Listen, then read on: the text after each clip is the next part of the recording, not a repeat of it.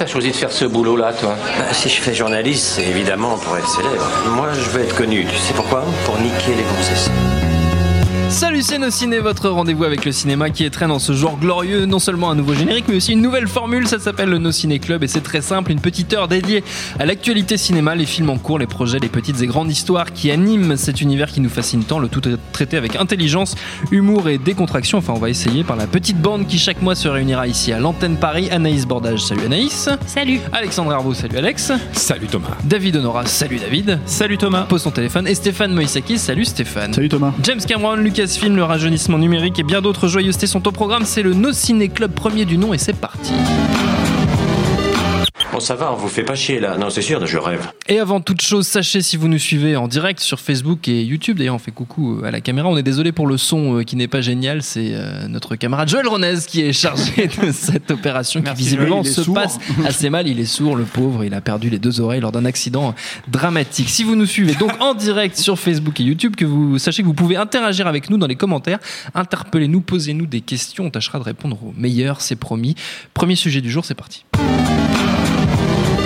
I'll be back. He is back, ce bon vieux James Cameron. Déborde, ouais elle était un peu évidente, je l'ai fait quand même, il déborde d'actu James Cameron dans cette rentrée euh, 2017, on ne sait plus par où commencer, il y a eu la polémique Wonder Woman déjà, mais aussi et surtout les suites d'Avatar, 8 ans après le carton intersidéral du premier film, qui ont été enfin mis en chantier, quatre films dont les sorties devraient s'échelonner de 2020 à 2025, avec euh, toute une partie du cast, euh, ah oui ça va être long, hein, composé de, tu seras presque mort Alexandre, euh, au rythme où tu vas, une partie du cast composé donc de jeunes acteurs inconnus pour l'instant, quelques premières photos qui circulent, c'est déjà beaucoup, ça n'est pas tout. Jimmy est très occupé puisqu'il a remis au passage la main sur un autre de ses bébés, Terminator, dont il produira le sixième volet confié à Tim Miller, le réal de Deadpool, et, ça c'est une moins bonne nouvelle, au scénariste David Goyer, à qui on doit le cataclysmique Batman v Superman. Cameron, au passage, explose bien gentiment les trois films réalisés depuis son T2 à lui, les qualifiant de mauvais rêves et précisant donc qu'ils allaient faire comme s'ils n'avaient pas existé, ce qui nous arrange bien parce qu'on a vu Terminator Genesis et, et nous aussi on aimerait bien qu'il n'ait jamais existé. Cette actu autour de Cameron, qu'est-ce qu'elle vous inspire les amis? Est-ce qu'il y a des choses qui vous ravissent plus que d'autres? Qui c'est qui, qui commence Qui veut être aîné? Stéphane sur James Cameron Je suis obligé de te passer la part. T'es pas obligé de refaire toute la filmographie de James Cameron tout de Non, suite. non, mais, euh, Tu as le droit. euh, C'est euh, c'est pas que c'est réjouissant de savoir qu'il s'attaque enfin Avatar euh, et Quand euh, ensuite, peu. mais euh, parce qu'on le sait, on voilà. Et j'ai même envie de dire que il faut faire abstraction de la façon dont la Fox vend le film pour l'instant, parce Mm. que la photo qu'ils ont balancée fait vraiment peur, quoi. Mais bon, Oui, ça on limite, dirait un peu une couverture de, je sais pas, de podium. Oui, mais ce que je veux dire, c'est que on sait, que, on sait que de Ils toute sont façon, ils jeunes. vont tous être en performance capture, donc ou Oui. en tout cas, euh, euh, ils sont quoi 5 4 sur 5 quoi. Oui. Donc euh, donc euh, donc c'est pas trop un problème. Euh, mais c'est juste que je, comme le film a quand même une très mauvaise presse, euh, Avatar aujourd'hui, hein, parce que euh, aussi étonnant que ça puisse paraître pour un film qui a autant cartonné à l'époque, quoi. euh, bah, je trouve ça dommage de vendre ça sur euh, sur cette idée-là. On a appris aujourd'hui que Kate Winslet rejoint le, le, le projet, Le donc c'est plutôt cool, hein, parce que c'est plutôt une bonne actrice et puis ils ont une plutôt bonne collaboration sur Ouais, Titanic, sur quoi. Titanic. Donc voilà, moi c'est ce que je trouve euh, assez réjouissant parce que euh, on parle de d'un- de- d'une euh, comment dire d'une série de films, donc il y en a quatre Oui. euh, supplémentaires, ce qui veut dire qu'il y aura en gros cinq avatars euh, sur l'espace de 15-16 ans en fait, euh, ce qui est finalement peu par rapport à Marvel. Donc les gens qui disent que Cameron se marvelise, c'est un petit peu exagéré, surtout qu'en général ils ont pas de problème avec Marvel ces gens-là. Euh, du coup, bah euh, voilà, et moi je suis très très excité parce que voilà, en fait quand tu regardes la façon dont, euh, Cameron travaille sur ses suites, que ce soit celle des autres en fait, la façon dont il a abordé Aliens euh, après Ridley Scott et la façon dont lui-même il en fait il a fait sa propre suite avec Terminator 2 qui est faut se replacer dans le contexte en fait. Un film complètement différent du premier et en même temps une continuité totalement logique bah je pense que euh, voilà il y a, y a comment dire euh, euh, il y a beaucoup d'espoir là-dedans, il y a beaucoup d'espoir sur le papier. Mm. Euh, beaucoup de gens ont reproché au premier film son, son, son scénario, euh, soi-disant simpliste ou simplet. Euh, évidemment, je ne suis absolument pas d'accord, mais euh, ce qui est intéressant, c'est de savoir qu'il a pris quand même euh, 4-5 ans pour, pour écrire toutes les suites. Je pense que lui-même l'a pris en question, l'a pris en compte. Donc, euh, à mon avis, on, on ne s'attend, on ne sait pas à quoi s'attendre. Littéralement, je pense avec Avatar 2 déjà pour commencer. les, les dialogues seront en latin. en égyptien parce que le Papyrus. c'est vrai, papyrus. mais euh, mais euh, donc ça c'est le premier truc et puis il y a euh, le défi technologique pas que la performance capture évidemment mais il y a le fait que je pense que c'est les films qui vont enfin asseoir le le 60 images secondes, si c'est comme ça qu'il tourne apparemment. Euh, et apparemment, son souhait, euh, c'est euh, la 3D, euh, je sais pas comment dire, auto-stéréoscopique, c'est-à-dire que sans lunettes, quoi. Oui. Et, euh, et ça, c'est pareil. Je pense que ça risque de, comment dire, euh, Bousculer l'industrie un petit peu. bousculer l'industrie. Et c'est ce qui fait. Ce qui est le euh, but de Cameron voilà, depuis c'est le ce qu'il début, fait hein, fondamentalement avec ce qu'il a fait le premier et ce qu'il a réussi à faire hein, dans l'absolu, quoi. Donc, euh, donc ce voilà. qui explique qu'il faudra être un peu patient, quoi. Faudra être en mesure de nager dans la scène au moment où les, les films sortiront. de nager dans la scène. C'était Bah, en Normalement, 2024, on pourra nager dans la 2024, on salle. pourra Ah, c'est. Ce sera les Jeux Olympiques. Je sais pas si t'es au courant que Paris a récupéré les Jeux Olympiques. Non, mais moi je suis suivi pas au courant des actus qui sont pas du cinéma. en Ah oui, c'est ça en fait, c'est- pour ça. Euh, donc voilà, et euh, bon, euh, pour ce qui est euh, de Terminator, c'est une autre histoire, quoi. C'est-à-dire que, bon, évidemment, après euh, Terminator 3, euh, Terminator euh, euh, 4, enfin Renaissance, je sais pas quoi, et euh, Terminator Genesis, est-ce qu'on a vraiment besoin de voir un autre film? Euh, je te corrige un petit peu, c'est pas sûr. Cameron en fait qui a décidé euh, de balayer les, ces films-là, c'est euh, euh, Tim C'est Miller. Tim Miller, d'accord. Voilà. Moi, je pense que ça- Corrige-moi, j'aime bien quand tu me corriges. Ça, bah, ça- me m'excite Voilà. un peu. Euh, et euh, voilà, est-ce que, c'est- enfin moi, ça m'excite moyen, Ah. tu vois, donc le, le nouveau Terminator, parce que je pense que ça des films qui devraient rester chez Cameron. Mm. Euh, lui, son souhait à Cameron, c'est de remettre ça au goût du jour, ce qui veut tout et rien dire pour moi. Euh, et puis euh, l'autre problème, c'est que en gros, on se retrouve avec euh, ben, un euh, sympa, mais qui est juste pour l'instant, en fait, a démontré qu'il avait des capacités de réal, mais peut-être pas forcément des capacités d'auteur. Je pense que les Terminator, pour faire bien, il faut avoir un auteur derrière, quoi. Donc, euh, donc, euh, donc voilà. Moi, je sais pas après ce que ça inspire aux gens. euh. Bah, en tout cas, aux gens qui nous suivent sur le net, ça inspire que 95% des articles professionnels, c'est Sublime Tricaz qui nous dit ça, 95% des articles professionnels, entre guillemets, que j'ai lu sur Avatar se foutaient ouvertement de la gueule du premier film. Euh, j'ai hâte à la suite, en gros, c'est ce qu'il nous dit, mais ça rejoint ce que tu, Ouais. ce que tu En- disais en fait, sur, sur. euh, sur la réception. de- Alex voulait prendre la parole, Ouais, tu pardon, non, mais crier je- la priorité, vas-y. David, de, manière mais lamentable. Vas-y, David. Jette-toi dans le feu. Ce que je voulais dire sur la, sur la, la réception de toutes les annonces autour des suites d'Avatar, à mon avis, le, problème, c'est que la manière dont fonctionne Cameron correspond pas du tout à aux codes marketing qui se sont instaurés justement avec, euh, avec Marvel et avec Disney, avec Star Wars, euh, qui consistent en gros à, euh, paramétrer à l'avance de manière très précise euh, des calendriers euh, avec des sorties de teasers, de teasers, de teasers, etc., qui alimentent euh, les blogs, les réseaux sociaux, buzz. euh, le buzz euh, de manière euh, continue. Et, euh, et en fait, euh, ben, Cameron sur Avatar est complètement à contre-courant de ça, en fait, en, faisant des annonces très espacées, parfois très maigres, c'est-à-dire voilà, juste sortir une photo euh, d'un casting euh, euh, des, des, des, des mois et des mois avant, euh, avant le début de la sortie de quelque chose.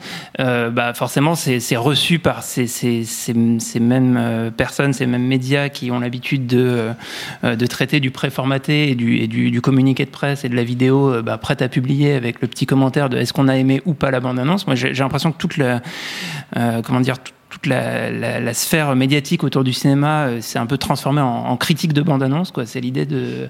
euh, on parle des films presque Ça, plus euh, avant qu'ils qu'ils existent et, euh, et on se fait son avis euh, comme ça. Et, euh, et pour le coup, ce qui, ce qui est excitant d'une certaine manière euh, avec Avatar, c'est ce que tu disais tout à l'heure, c'est qu'on n'a aucune idée de ce que ça va être. Et pour le coup, comme entre Terminator et Terminator 2, il y a eu ca- carrément, un- pour moi, un changement de genre, euh, on peut aussi s'attendre à un changement euh, comme ça Il y a la- une la possibilité, et surtout le truc, c'est que les films parlent pour eux. C'est-à-dire que si on se rappelle de la réception d'Avatar, enfin les bandes annonces justement, les critiques de bandes annonces de- du premier Avatar, c'était euh, les schtroumpfs, euh, mes couilles, enfin voilà. Excusez-moi hein, pour le pour le pour le Tes langage. couilles, pas mais, mais- et, et en fait, le film a calmé tout le monde quand il est sorti, pour ensuite euh, se faire déchirer la gueule parce que c'est suspect de, de faire autant de- de- Hmm. de- d'entrées quoi. Oui. Mais euh, L'argent, c'est euh, sale. voilà, et, mais surtout voilà, c'est pour pas faire comme les autres. Titanic sûr. c'était un peu le même problème à l'époque de la sortie, c'est-à-dire ça a été un carton énorme et puis Mm. après d'un seul coup, euh, C'était de la merde. voilà. Mm. Donc Alexandre. Alors, sur Avatar, rapidement, je pense que ce qui va calmer tout le monde, c'est quand il y aura une inévitable ressortie du premier film. Oui. Parce que dans la cover story du, d'un des Hollywood Reporter du mois de septembre, Cameron a, a clairement teasé cette, cette option-là qui est tout à fait logique. C'est-à-dire qu'il Oui. va se passer tellement d'années ouais, pour voilà. ramorcer la pompe, pour euh, re- euh, voilà qu'un public ne- ans nouveau même. voilà, euh, il faut absolument que les gens se re- euh, remettent dans le premier film et pas seulement en se le en- en chez eux, mais qu'ils puissent le voir dans les bonnes conditions. Donc je pense que il va ressortir Avatar, il va corriger quelques trucs. Il avait l'air d'avoir déjà des idées euh, de correction éventuelle sur l'image, le grain, etc. Donc Avatar va ressortir le premier du nom euh, en bonnes conditions, euh, en temps avant la sortie des suites. Et je pense que là, les gens vont se rappeler ah oui, c'est peut-être pour ça que ça fait du du du, Oui. du pognon. C'est pas juste parce que c'était la 3D, blablabla. C'est parce que c'est quoi qu'on en dise un, un, un film qui est quand même assez extraordinaire malgré les éventuels défauts euh, légitimes qu'on peut lui trouver. Donc je pense que euh, la, la sortie. Stéphane a levé les yeux aussi. J'aurais eu mal à ta place. Oui, mais bon. Non, non, mais- non, non, mais moi, cela dit, j'adore, le film. Je l'ai vu Pourtant, vous êtes fois. vu pareil fois en les. Je l'ai vu en 3D, c'est dans un, un très bel écran, dans des bonnes conditions. Ça a été euh, une très belle expérience, mais je l'ai pas renouvelé depuis parce que justement, je voulais pas me le faire dans le confort du home cinéma. Oui. Et J'attends que ça, moi. J'attends vraiment que la ressortie en salle du, du, du premier film. Le truc, c'est que quoi qu'on en dise, même si les gens peuvent taper sur le film aujourd'hui, tout le monde se rappelle d'Avatar. Oui. Tout Alors, le monde se rappelle Oui et non, parce que les gens quand rappellent, mais dis- dis- je pense quand même qu'il y a, y y y dans les critiques qui sont régulièrement faites euh, au film là, notamment à chaque fois qu'il y a une nouvelle annonce sur euh, Oui. une nouvelle date de sortie, une nouvelle annonce du casting dessus, etc. Le fait est que le film, malgré son succès, malgré son influence, malgré tout ce qu'il a représenté dans l'industrie hollywoodienne, etc., n'a pas marqué au sens culturel du terme, c'est-à-dire on- Mais ça, c'est ne- faux. Ça, c'est Bah, c'est vrai, ça, mais c'est- je ça, veux dire, c'est y a pas- y a complètement pas de- Déjà, la tu, 3D. te- tu ne cites jamais de réplique du film. Tu ne cites jamais, personne connaît ou presque le prénom des Non mais personnages ça sert à quoi de citer des répliques.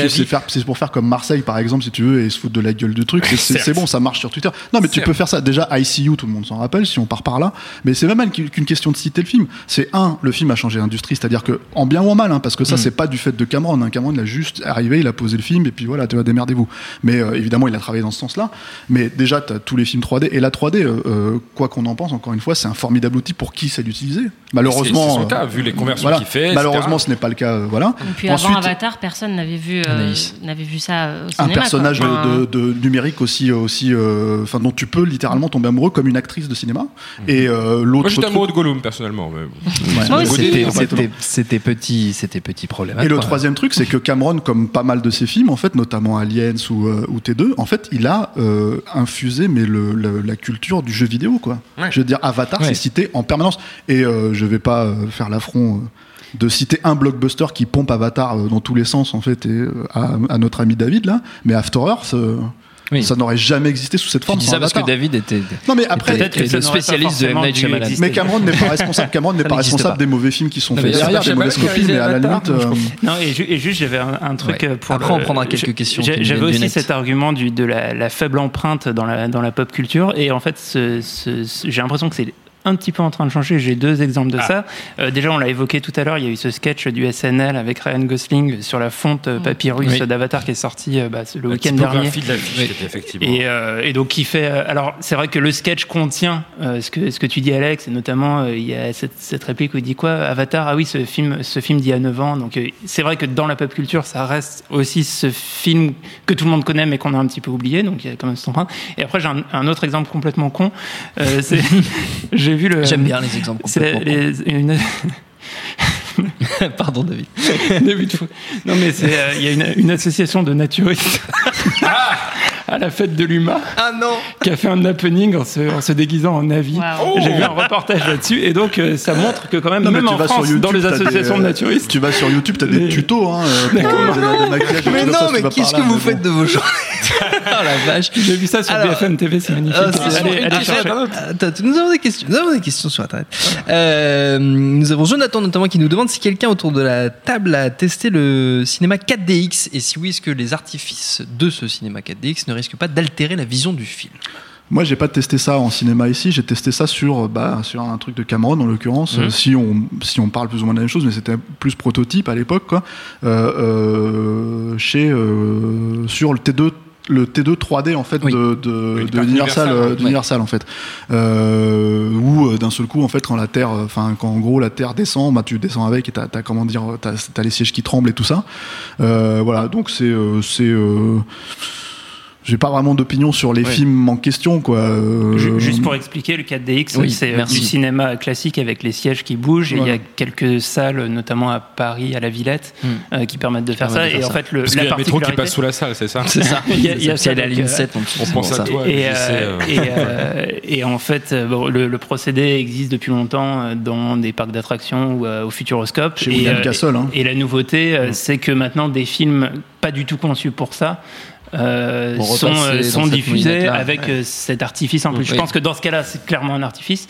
Après, si c'est Si pensé, tourné Moi, euh, j'ai testé ça dans les parcs d'attractions. En gros, il y avait un Shrek euh, 4D, pareil, en fait, euh, chez Universal Studios, où tu te fais cracher à la gueule par Shrek. Donc, euh, c'est pas très agréable quand c'est dans ce genre Non. de cas, mais en même temps, le- c'est Shrek. Donc, c'est Moi, j'ai normal. vu le hameau de Michael Haneke en 4DX. J'ai fait cracher la gueule par Trintignant. au bout d'une demi-heure de film, tu ne bouges plus du tout. Je n'en pouvais plus. J'avais les dentiers qui m'arrivaient à la gueule. Ah, c'est sordide. Ah mon dieu. Et Il y a Tristan qui nous demande s'il y a des précédents dans l'histoire du cinéma de tourner quatre suites d'affilée, comme le fait euh, James Cameron avec Alors, il ne Avatar. tourne pas ça- d'affilée, hein, c'est ça Il qu'il faut tourne préciser. En fait, c'est-à-dire il en tourne deux là, et il promet, Ouais. il jure ses grands dieux que les deux autres suites seront prêtes pour 2024-2025, mais rien n'est moins sûr. Rien n'est moins sûr. Voilà. On peut pas Le forcément fait qu'ils faire tournent deux suites en même temps, ça par contre, ça s'est vu. Il y a les retours euh, vers Retour le le futur de futur 3, 2, 3. Matrix 2, 3. Oui, voilà. Sans Les- parler des the Rings et tournés, tout. euh, mais- dos à dos, euh, oui. Mais apparemment, c'est financé. Donc, euh, Donc c'est que les films se feront. les films se feront, Et- mais euh, Et juste parce que je sais pas si on aura le temps d'en parler quand même, mais sur Cameron et Terminator, il faut juste Ouais. quand même euh, citer ce truc-là, c'est que moi je peux, je suis comme Stéphane, j'ai j'ai quand même très peur sur Terminator, euh, Mm. donc euh, le 6 Oui. ou 5, je sais plus. 3, Euh, 3 en fait. T3, mais qui T3, sera T6 en vrai. voilà. Euh, non, parce que j'ai revu l'intégralité cet après-midi de la featurette promotionnelle pour Terminator Genesis, dans laquelle Cameron filmait devant la caméra. Alors, il y a disait, peut-être des euh, mitraillettes sur, sur, sur lui hors Ouais. champ, mais il encensait le film. Là, on, en- on parle de James Cameron. On parle d'un mec qui fait bon bah ok, il a lâché prise en fait déjà Ouais. sur sur cette création. Là, la raison pour laquelle il revient et qu'il est un peu plus impliqué, c'est parce que les droits lui reviennent littéralement en 2019. Mm. Donc ils savent qu'ils ont merdé avec Genesis.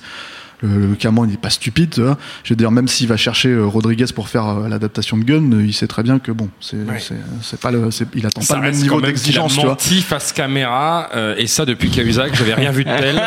En fait, le truc qui est drôle, C'est qu'il ment, il ment littéralement parce qu'il avait Voilà. dit déjà à l'époque de Terminator euh, Renaissance qu'il avait aimé Terminator Renaissance pour le taper dessus là. Il avait Mm. dit ça à l'époque de T3 pour taper sur, euh, à l'époque de Terminator Renaissance. Donc bon, en gros, si tu veux, c'est juste qu'il est- il aide son copain Schwarzy, il, lui- il lui donne une tape sur l'épaule, il lui dit allez voir les films. C'est la seule chose qui peut effecti- Voilà.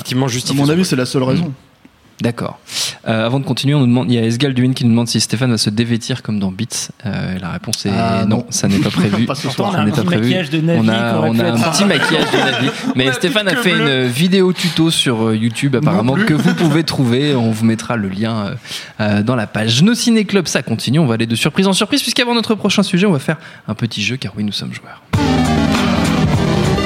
Quand tu seras en bas, avec moi,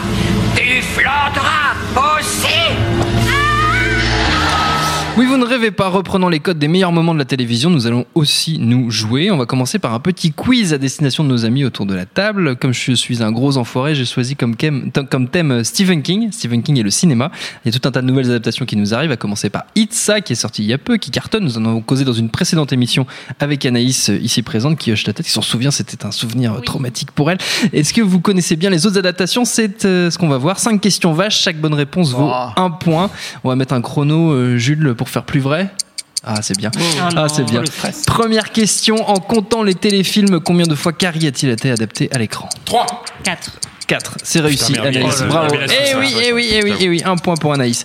Deuxième question. Un jour, durant une projection d'un film de Guillermo del Toro, Stephen King s'est installé à côté de notre réalisateur mexicain favori et a beaucoup réagi durant le visionnage, se tortillant, tortillant pardon, durant l'une des scènes les plus fortes, ce que del Toro a décrit lui-même comme étant l'une des meilleures expériences de sa vie. De quel film s'agissait-il Le labyrinthe de Pan. Bravo Alexandre. Un point pour Alexandre. Ah, bien joué, bien joué. Troisième question, quel rocker Stephen King voulait-il caster pour le rôle principal de son seul et unique film Maximum Overdrive? Dick Rivers?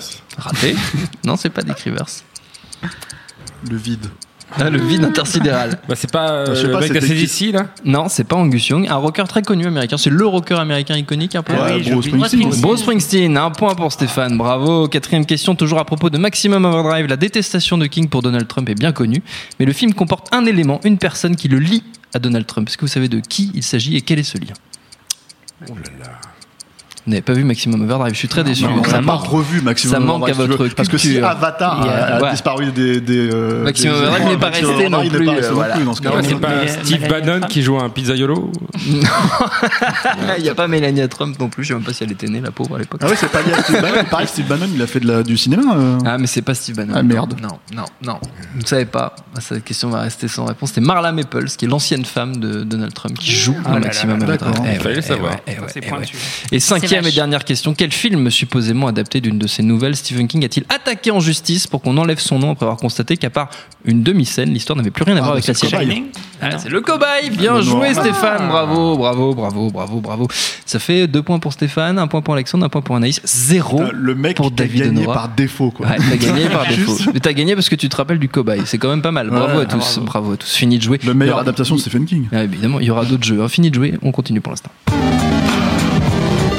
Do you know who I am? Do you know who I am? This is not a game of who the fuck are you. For I am Vader. Darth Vader. Lord Vader. I can kill you with a single thought. But you'll still need a tray. Je vois vos mines étonnées que vous n'avez jamais vu de spectacle d'Eddie Izzard qui imite donc très bien euh, Dark Vador, puisqu'on va causer un peu de Star Wars, ça faisait longtemps, et parce que c'est de plus en plus n'importe quoi dans le joyeux petit monde de Lucasfilm où on vire à tour de bras les réalisateurs embauchés pour piloter les nouveaux épisodes et les spin-offs. Après le duo Lord Miller remercié cet été en pleine préparation du film consacré à la jeunesse de Han Solo, c'est Colin Trevorrow chargé de Star Wars épisode 9 qui a été dégagé en septembre, J.J. Abrams reprenant les commandes pour la plus grande joie des amateurs de lens flare. Ça, ça- ce bordel chez Lucasfilm, ça vous inspire quoi, les amis? Anaïs, tu regardais ton téléphone, donc c'est toi, t'as perdu, c'est toi qui commence. Ah, c'est moche. Euh, non, ça me surprend pas plus que ça en fait. Je pense que de plus en plus avec les énormes franchises euh, Mhm. comme ça où il y a énormément de pression et en fait le réalisateur est une partie infime de la machine et ne pourra jamais gagner. Et on avait déjà vu Joss Whedon qui avait dit qu'il avait été complètement écrasé euh, par Marvel et qu'il voulait plus Oui, jamais. qui veut euh, plus jamais, jamais en faire. Voilà, parce que justement il avait Du coup, aucune il est parti liberté chez d'auteur. Warner, donc il est fou. Voilà, c'est ça, c'était un grand risque. Mais, euh, mais du coup, ça me surprend pas plus que ça parce qu'effectivement, euh, bon, bah voilà, ils ont une idée très précise de ce qu'ils veulent. Euh, Pour euh, Lord et Miller, euh, voilà, c'était l'improvisation, euh, c'est pas possible, quoi. C'est il faut lire le script mot pour mot et sinon tu dégages. Et c'est exactement ce qui s'est passé. Quand tu dis les- ils ont une idée très précise, tu parles des réalisateurs en question, pas Non, de Lucasfilm. de la production. De Lucasfilm, ouais. Ah ouais, d'accord. Euh, non, parce que justement, en fait, bah non, parce qu'on a vraiment l'impression qu'ils savent pas ce qu'ils font et tout le monde le dit. Il y a, il y a une interview d'Empire de, de Ryan Johnson où il dit texto, il y a rien qui est prévu. Vous en avez fait, donné des plus Du directions. fonctionnement, quoi. Je pense qu'ils ont une idée Oui. très précise de comment tu dois tourner. de euh, comment tu dois réagir à la prod, Ouais. à ce Ouais, que tu- voilà, aux exactement. injonctions de la prod. Quoi. Tu dois pas trop euh, Ouais, faire de pas- vagues. pas trop quoi. ouvrir En fait, ta gueule. Désolé de, de remettre une couche, du coup, excusez-moi, mais le, le truc, c'est qu'ils ont mis six mois quand même à se rendre compte que Lord et Miller, ils étaient en train de faire leur Mmh, truc d'improvisation pour, pour aller finalement foutre à la poubelle six mois de travail tourné, hein, et Mmh. j'imagine même pas ce que ça coûte, pour aller chercher Cher. Ron Howard, parce qu'ils ont essayé un peu de feinter, quoi. En fait, ils ont essayé de pas trop montrer qu'ils voulaient faire ça, et euh, du coup, peut-être que ça a mis plus de temps aussi pour. ouais. euh, Mais en Bon, fait, en fait, bon. on a la lecture, enfin, on, on- on rebondit sur le fait que sur les raisons officielles qui sont euh, des entre guillemets des diver- divergences artistiques, euh, peut-être qu'il y a juste des choses qu'on ne sait pas et tout simplement il y a eu des, des- des- des Et non, mauvais comportements, enfin, des choses comme ça, des qu'on sait trucs. pas, mais le problème, c'est sacrifices qu'on parle d'enfants quand même sur le de plateau, trois, enfin, de trois réalisateurs Non, mais- sur trois films, si tu veux. C'est vrai que ça fait beaucoup. quoi. T'as- Ça fait t'as- beaucoup. tu te retrouves. En fait, moi, moi ma théorie personnelle, euh, euh, basée sur euh, ce que je vois et ce que j'essaye d'analyser. Ton Donc, ressenti euh, d'homme donc du mon monde. ressenti en l'occurrence, plus non mais euh, basé sur les informations qu'on a. Je suis internaute. C'est- J'ai cliqué sur deux trois liens. Voilà, et, euh, donc, euh, mon tra- ayant fait mon travail de Je journaliste, laisse euh, euh, chez moi. C'est fait.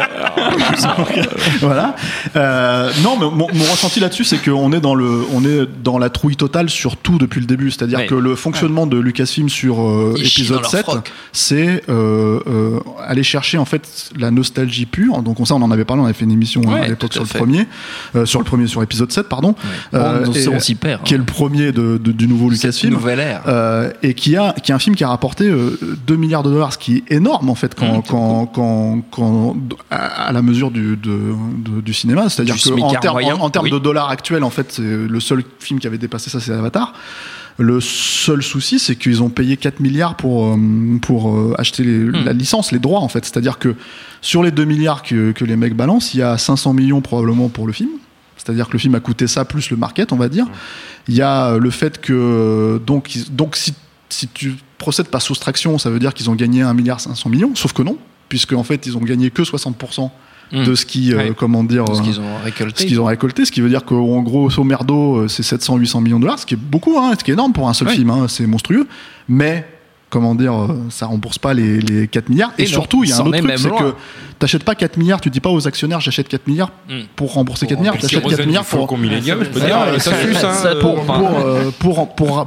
gagner 40 milliards. Ouais. Donc le truc c'est qu'il y a ça. Bon, il y a le merchandising aussi. Hein, il faut pas, faut pas mettre ça de côté non plus. C'est pas voilà. Mais je pense que cette trouille en fait de de, de faire le faux pas.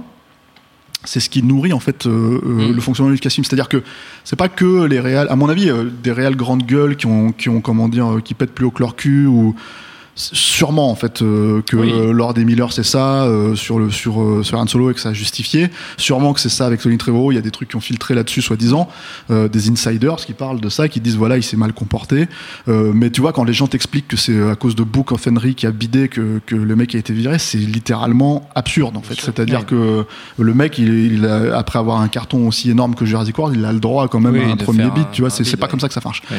donc moi mon sentiment là-dedans en fait c'est que je- moi, je c'est rétroactif pour moi ce genre de choses. Mm. C'est-à-dire que je vois le film, j'essaye d'analyser le film froidement, Mm. c'est-à-dire les, les films qui sont sortis. Euh, là, on parle de Rogue One qui, pareil, en fait, s'est fait complètement re-shooter. On ne sait pas qui, qui appartient à Oui, qui, fait là-dedans. là-dedans ouais. Euh, voilà, probablement que, que le Han Solo, il y aura finalement plus rien de, de, de, de ce que Lord des Miller ont tourné.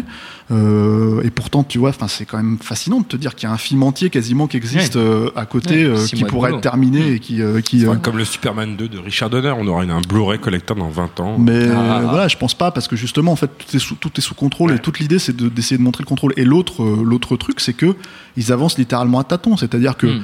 Obje- objectivement, euh, je veux dire, euh, c'est difficile de savoir ce qu'ils ont recréé pour l'instant avec euh, avec cette nouvelle trilogie.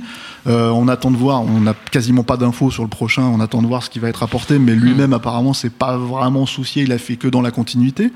Le prochain, bah, c'était Trevorrow. Finalement, maintenant, c'est J.J. Abrams. Et, et c'est ça, le, le- le fait d'aller chercher J.J. Abrams pour faire euh, épisode 9 et bouclé, euh, c'est un, un- comment dire, une décision qui, pour moi, en fait, démontre que, que, le, le meilleur choix qu'il pouvait avoir, c'est euh, on va aller chercher le type qui nous a rapporté 2 milliards. Oui. C'est la sécurité. quoi. Voilà, la sécurité totale. sécurité, ouais, c'est Et donc, euh, et donc, du coup, euh, là-dessus, on peut dire que, ouais, ils savent ce qu'ils attendent, ce qu'ils veulent, en tout cas, Mm. c'est-à-dire ne pas prendre de risques, littéralement. Euh, et euh, Pour ne pas avoir l'impression Enfin, ils savent ce qu'ils veulent pas, quoi. C'est-à-dire qu'ils veulent Oui. rien qui déborde, ils veulent aucun risque euh, pris, et du coup. Au euh, final, ça se voit dans les films. C'est ça le problème. Et ouais, je pense qu'ils pourront pas. Enfin, je veux dire, ils sont quand même un, un- un plan euh, sur 20 ans hein, à la base hein, avec Oui. avec euh, avec cet achat de Lucasfilm. Donc il y a pas, il y a aussi Indiana Jones dedans évidemment. Mais bon, ça, Harrison Ford, il a l'âge qu'il a, donc ils vont pas pouvoir en faire 15. hein. Et euh, le truc, c'est Mais que il continue à tourner, regarde. Écoute, voilà. Et, mais, euh, mais le problème, c'est que je pense que non seulement ça va se voir, enfin, j'ai du Mm. mal à croire que, que Ryan Johnson puisse imprimer une patte cohérente. Enfin, moi, même si je peux lui trouver du talent, euh, c'est déjà un cinéaste qui. euh, qui a du mal à être cohérent avec lui-même dans ses propres films. hein. Quand tu regardes Looper, c'est deux films différents euh, coupés en deux. et Oui, il y a deux films, il y a voilà. deux films dans le film. Mais deux bons films, donc ça va. Ouais, peut-être, mais enfin moi je trouve le deuxième est moins intéressant. Mais éventuellement, Moi, le truc c'est que c'est que on- si lui il a du mal à être cohérent avec lui-même, il va y avoir du mal Oui. à être cohérent avec le avec le reste de la saga. Et je pour pense moi, que vois. Ryan Johnson, euh. Ryan Johnson, euh, j'avais lu cette, cette critique-là, je ne sais où, mais Ryan Johnson a, a- a cet avantage-là, c'est que comme J.J. Abrams, c'est quelqu'un qui euh, peut se plier dans un moule préétabli. C'est-à-dire que même s'il a fait beaucoup de films personnels, euh, il a fait que des films originaux entre guillemets, c'est sa première franchise, sa première truc Il a pas fait d'adaptation. beaucoup de films. Non, il, il en a a pas fait fait beaucoup de deux. films. Oh, il a quand même fait pas mal, tu vois. Tu, tu as Bah, Brick, euh, Brick et Looper, une arnaque, je sais pas quoi. Il avait fait un autre film avant. Ouais, bref. Et surtout, il a participé mine de rien à Breaking Bad. Il était dans la série Mmh, et, il, il a- il a réussi à la fois. Ouais, mais pour faire un à- film à part. Ouais, ouais, mais, à part, mais tu vois, il a fait des épisodes à part, mais quand Mais même, il, a, il en a fait plusieurs. Il Ouais, a quand même fait la- la- la- l'avant-avant-dernier, euh, tout ça. Donc, il arrivait à chaque fois, à, à la fois, ce, ce, ce- c'est- je pense que c'est ce que Kathleen Kennedy de Lucasfilm a recherché chez lui, hein, À se euh, fondre ce niveau-là. C'est à la fois à se fondre dans une continuité, donc respecter un Mm. cahier des charges hyper, hyper ce lourd, tout en montrant que, ah oui, ça, c'est quand euh, même pas moi je pense que, que Abrams, si c'est pas c'est pas quelqu'un qui se fond dans le moule, il est le moule. C'est-à-dire qu'il Ah a oui, créé le, il a créé, il a créé le, le plan de travail en fait que bah juste qui a été euh, comment dire validé par le succès du film, tu vois. Et c'est tout ce que les mecs Mm. ont essayé de répliquer, c'est ce qu'ils ont dit. Enfin, c'était quand même leur phrase euh, quand ils ont annoncé les reshoots de Rogue One. Ils ont dit ça n'a pas la Mm. qualité euh, cinématographique de- d'épisode 7. Mm. Donc euh, je veux dire, bon, euh, excusez-moi de. Mais, mais c'est vrai que c'est des, de- des profils différents. C'est-à-dire Oui. que Ryan Johnson a, a plus le, le profil de la petite main, pas du tout grande gueule, qui, qui va Oui, s'insérer dans un écosystème. Et effectivement, le, le fait d'avoir participé à une série, c'est pareil, c'est le, c'est c'est un truc où pour le coup le réalisateur a pas du tout la, Non, une c'est place ça. prépondérante. C'est un fonctionnement qui- qui complètement dit- différent. Oui, c'est complètement différent. Et justement, peut-être que ça ressemble plus, comme tu disais, Anaïs, au début, à, à ce, que, ce que Lucasfilm rêve de faire fonctionner. La manière dont Lucasfilm rêve de faire, rêve de faire fonctionner sa ferme à réalisation. euh. Moi, ça me donne l'impression qu'ils essayent de survivre. Oui, tu vois, c'est mais- surtout ça. On nous demande, euh, c'est Avalala qui nous demande. Je ne choisis pas les pseudos des gens sur Internet. Eux non plus. Euh, eux non plus. Peut-on sincèrement espérer un Star Wars en dehors de la zone de confort? En gros, tout ce qui tourne autour de la trilogie originale, jeunesse d'Obi-Wan, de Han Solo, pour partir vers l'univers étendu. Est-ce que vous avez des Moi, un- semblant d'espoir Ça Le spin-off d'Obi-Wan, c'est censé être Stephen Daldry, si je ne m'abuse. Il me semble que c'était lui qui Voilà, était attaché donc, au le projet. réalisateur de Big Elliot. Oui. Donc moi, je fantasme sur une comédie musicale. Ah, voilà, avec Ewan, Greg- McGregor qui reprend son rôle et qui faudrait des claquettes sur Tatooine. Tout simplement. Voilà.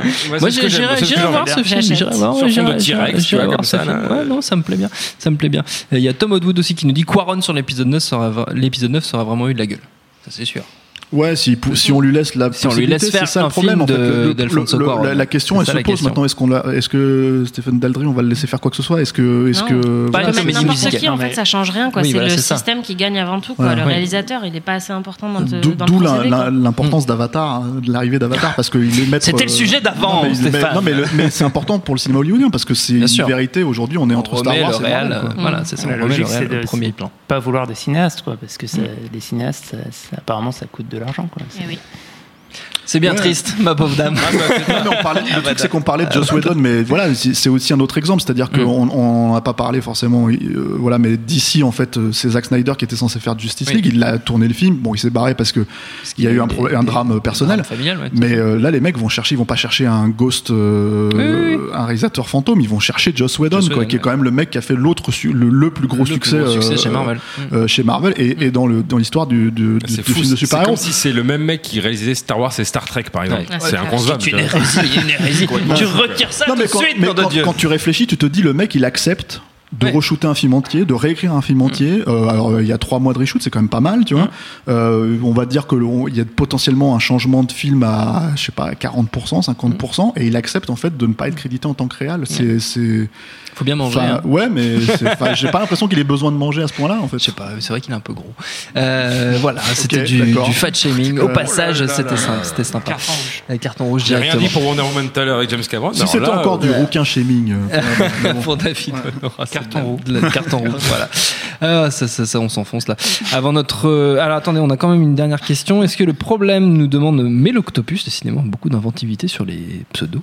Est-ce que le problème des films Star Wars actuels ne viendrait tout simplement pas du fait que les scénaristes n'ont strictement rien à raconter Bah non, moi je pense pas parce que justement dans, dans cet univers, euh, Il y a beaucoup enfin, de c'est un choses à univers qui est tellement riche. Mm. T'as, t'as je sais pas combien de jeux vidéo qui existent, t'as je sais pas combien de nouvelles.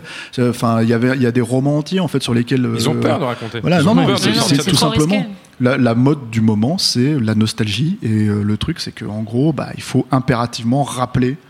Euh, Mm. au maximum le film La trilogie originale, Voilà, voilà. c'est le fameux cinéma doudou dont nous parlons régulièrement dans cette émission. dont on aimerait arrêter de parler. en fait. Effectivement, je te le confirme. Avant notre prochain sujet, figurez-vous, il y a encore un jeu.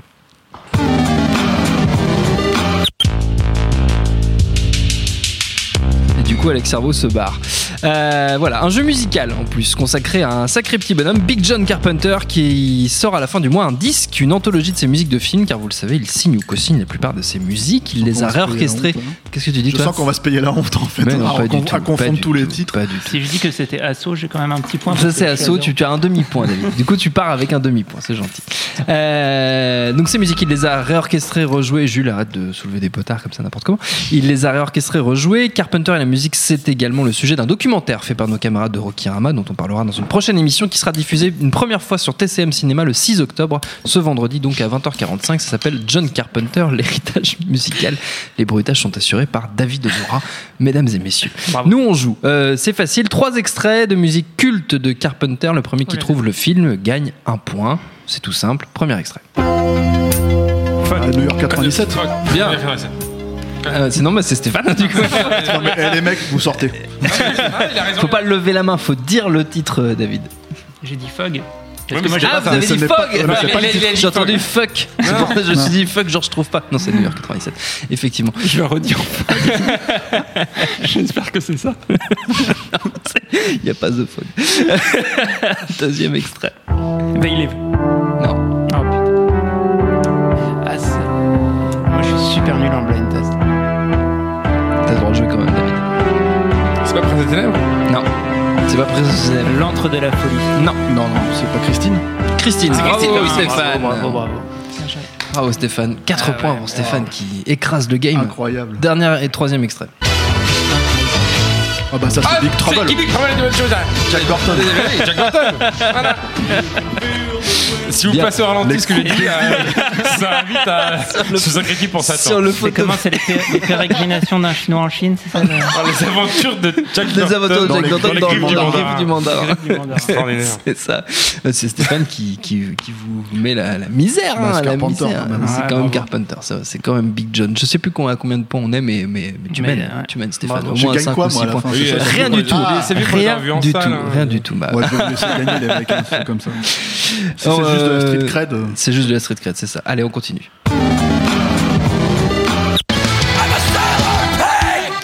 Allez, c'est parti. L'un des projets les plus excitants du moment est entré en production. Oui, The Departed, le jeu est fini. euh, Le jeu est fini, David. C'est c'est C'est les Dropkick Murphys. ouais, C'était cet extrait de la BO de, de J'ai un The point, un Departed. point Non, euh, point. du métal C'est irlandais. T'as pas de point. Pourquoi les Dropkick Murphys? Parce qu'on va parler de The Irishman de Martin Scorsese qui avait fait donc The Departed dont est extrait cette chanson. Avec euh, là pour le coup pour The Irishman De Niro, Pacino, Joe Pesci, tous les meilleurs mais qui sont très vieux et comme l'histoire se passe sur des décennies, Martin qui n'a peur de rien va utiliser les dernières techniques à sa disposition en matière de rajeunissement numérique. Ça fait un peu peur parce qu'on pense à tout un tas de tentatives de rajeunissement ou carrément de ressuscitation numérique qui parfois sont un peu gênantes. Est-ce que ça vous fait peur? Est-ce que ça vous motive? David? Moi, ça me fait, ça me fait pas peur. ça te fait pas peur? Par- Parce que tu n'as peur de rien. David Honorat n'a peur de rien, mesdames et messieurs. Parce que, parce que je fais con- confiance à, à Martin Scorsese pour, Mhm. euh, pour ne, ne jamais abuser des effets. Et, euh, et parce qu'il l'a déjà utilisé alors, très, très discrètement et très sobrement sur Leonardo DiCaprio dans Le Loup de Wall Street. Il y a cette belle scène où il, Mhm. descend, euh, il descend du Exact. bus en arrivant à Wall Street. Il y a un très beau rajeunissement parce que DiCaprio a quand même euh, un petit peu de bouteille. hein. On, on- on l'oublie, c'est plus le jeune homme de, de de Titanic. de Titanic. Et, euh, et donc il est, il est rajeuni dans cette séquence. Non, et globalement, euh, euh, enfin voilà, je, je vois pas Scorsese faire de la merde globalement, et encore moins avec, euh, avec Jamais. des effets. Enfin, je, je- Pas mon il a- Martin. il a, il, il a eu recours à, à beaucoup de choses dans ses films, du maquillage, des, euh, des prothèses, des choses comme ça, et j'ai jamais trouvé ça ridicule Les à Rolling aucun moment. Stones, euh, C'est vrai que non mais c'est vrai que quand tu Non, mais- quand tu réfléchis à la logique de ce que tu avances, euh, quand tu vois De Niro dans Raging Bull, tu vois, qui Mmh, prend bah, il est 30 incroyable. Voilà, Mmh, c'est ça, participe du projet. Mmh. Et en fait là, je pense que ça participe du projet aussi, comme c'est un film qui se passe sur une quarantaine d'années. Mmh. Euh, bon, évidemment, on retrouve tous euh, tous les acteurs fétiches plus Al Pacino. Euh, je pense que les gens s'attendent à une réunion, enfin ils s'attendent à les affranchis. Je pense pas que ça sera ça. Non. Et, et ce que moi je trouve très intéressant là-dedans, en fait, c'est effectivement de savoir comment il va utiliser ça. Parce qu'il y, y a quand même un. C'est pas je dirais pas que c'est de la nostalgie chez, chez, chez Scorsese, mais il y a. euh, c'est dans son cinéma, en fait, la reconstitution. Et je pense que ça fait partie du procédé, tout Ouais. simplement. Euh, chez, chez Marvel, chez, euh, chez euh, même peut-être dans Star Wars, même si je trouve que l'am- l'ambition dans Star Wars est beaucoup plus folle pour le coup dans Rogue One que dans que dans que dans Ant-Man ou euh, Oui. ou, euh, Oui. ou, euh, les Gardiens de la Galaxie 2. Regarde, Legacy, ouais. J'ai l'impression qu'il y a une logique de nostalgie. Il y a une logique de dire et ça, enfin ça peut fonctionner. Moi, je me rappelle que quand j'ai vu les Gardiens de la Galaxie 2 que je n'aime pas du tout, euh, la première fois que j'ai vu Kurt, Kurt Russell, enfin le tout début, quoi, Ouais. je me suis dit waouh, c'est Kurt Russell de, de Tango et Cash, De- quoi. de Starman. De, de- Ouais, voilà, ouais. c'est non pas de Starman, non, Non. on n'était pas dans Starman. Ouais, euh, c'est pas, c'est Starman. Non, c'est Jeff. Bridges. Ouais. Euh, de, de Jack Burton. De, Oui, de voilà, Jack et c'est ouais. c'est euh, c'est fou quoi. c'est- C'est c'est vraiment super bien fait. Euh, pareil avec euh, avec Michael Douglas dans dans, dans Ant-Man. Ant-Man, C'est ouais, le c'est le c'est le Michael Douglas de La Guerre des Roses quoi. Et euh, ça fonctionne super bien. C'est euh, mais euh, j'ai l'impression que ça participe d'une certaine nostalgie. C'est rappelez-vous de cet acteur que vous avez aimé à cette Mm. époque. Parce que fondamentalement ça sert pas à grand chose en fait dans les films euh, au final euh, dans dans ce film-là. Dans Rogue One c'est encore un autre truc parce que on convoque un acteur en fait Ouais, qui, qui est décédé. qui est décédé Ouais. et qui euh, comment dire euh, on le fait jouer par quelqu'un d'autre Mm. euh, Qui joue un rôle rien, qu'il a c'est pas lu, pour lequel il a pas signé. Voilà et mine de rien c'est assez non mais Ouais. au-delà de ça c'est assez bluffant c'est-à-dire que Oui. moi je j'achète le euh, truc vraiment technique, quand- tu veux dire, le ouais, procédé le- technique, ouais quoi. mais surtout le- les possibilités éventuelles Oui, bien sûr. ouais. c'est-à-dire je sais qu'on peut se poser des questions mais le, Bah après, il y a, on touche à un truc qui, du ressort de l'éthique ou de la morale. Enfin, j'en sais rien. mais, Mais, tu sais, c'était fait avec le jeu de la mort. C'était Oui, oui. fait avec, euh, c'était fait avec, euh, c'était fait Bruce avec Lee. euh, Bruce Lee, c'était fait avec euh, avec euh, Paul Walker dans, dans comment dire dans Fast- and Furious. Furious 7. Et le truc, c'est que, c'est que, alors c'est pas du rajeunissement, on est vraiment dans un, dans une autre logique, mais on est quand même dans une reconstitution, voilà, une reconstitution de, de voilà, qui, Mm. Qui est assez, euh, assez, moi je trouve. euh, Puis il y a Carrie Fisher à la fin de Rogue One. Bah, alors ça, c'est euh, complètement chier, par contre, Bah mais, oui, c'est, c'est- c'est, c'est- ça, ça, ça partit de la même logique. Ouais, mais c'est Je dégueulasse. Bah non, elle était vivante c'est pour ce le coup, c'est le- elle, était, presque Le truc est sorti Ouais. avant qu'elle. Ouais. Et, voilà. Et, et le truc, par contre, c'est que, alors, je sais pas quel est le fonctionnement exact de Netflix sur The Irishman. Je sais que, en tout cas, ils ont, ils achètent le truc. J'imagine que, en tout cas, aux États-Unis, ils pourront le sortir dans quelques salles pour le montrer en salle. C'est quand même Scorsese. Merde, ça fait chier de pas voir ça en salle, quoi. Et les Oscars. Euh, ouais, les Oscars. mais le truc, par contre, c'est que hum, euh, la nostalgie dont on parle en fait chez Marvel et tout ça, on l'a aussi chez Netflix en fait d'une certaine manière Mm. euh, avec euh, comment dire euh, Stranger Things. euh, Stranger Things, mais surtout tu vois même quand les mecs ressuscitent des séries, euh, Oui. Ouais. tu vois genre la fête à la maison, ce genre de choses. Donc je me demande en fait jusqu'à quel point. regardé Gilmore Girls. La fête à la maison. Ah, Gilmore Girls, c'était Gilmore Development aussi. Dans les Ah. Voilà. Mais la fête à la maison, c'était dur. Donc je me demande jusqu'à quel point, au-delà de, du fait d'avoir le prochain Scorsese, qui est quand même se pose là, hein, tu vois, en termes de, street cred, on va dire. c'est un gros coup. Je me demande jusqu'à quel point en fait Mm. cette idée aussi de, de, de jouer en fait avec euh, avec euh, cette nostalgie là va fonctionner. En tout cas, ce qui est certain, c'est que parce qu'on a parlé des bons rajeunissements numériques, mais c'est vrai qu'il y en a des mauvais. Mm. En a hein, plein, euh, ouais. euh, même dans des bons films, par exemple dans Joy, il y a De Niro déjà qui Ouais. se fait euh, qui se fait euh, Ça fait un peu peur. voilà et c'est pas très bien fait. Dans comment dire euh, dans un autre mauvais film avec encore De Niro, il y a et Stallone, Joy, c'était euh, pas un mauvais film. Qu'est-ce que non, tu Jo- non mais dans, dans, dans- Moi, j'ai vachement non, aimé. Joy c'est un bon film, t'as raison. Non mais je veux dire dans- Anaïs, elle est pas d'accord avec moi. Moi j'aime beaucoup. Faut pas me lancer. Mais, mais ce n'est pas le sujet.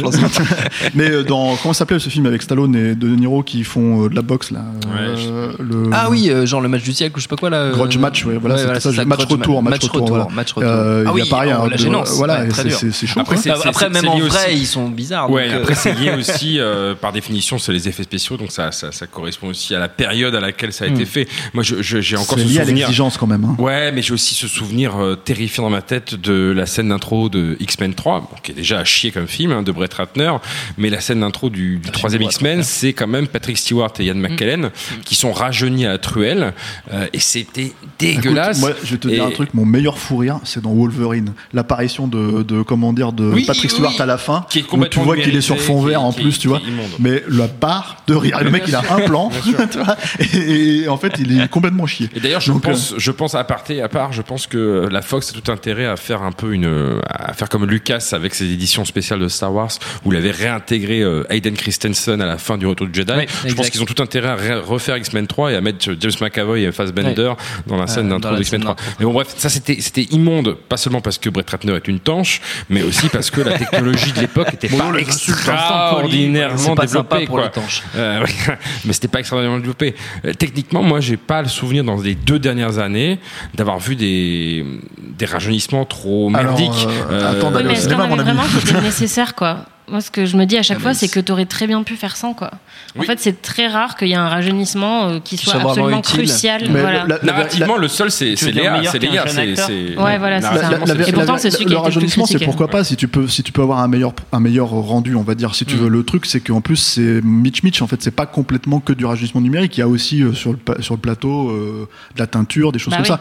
Kurt Russell, euh, c'est super drôle parce que Kurt Russell sur le plateau des Gardiens de la Galaxie a dit ah non mais ils ont quasiment rien touché, tu vois.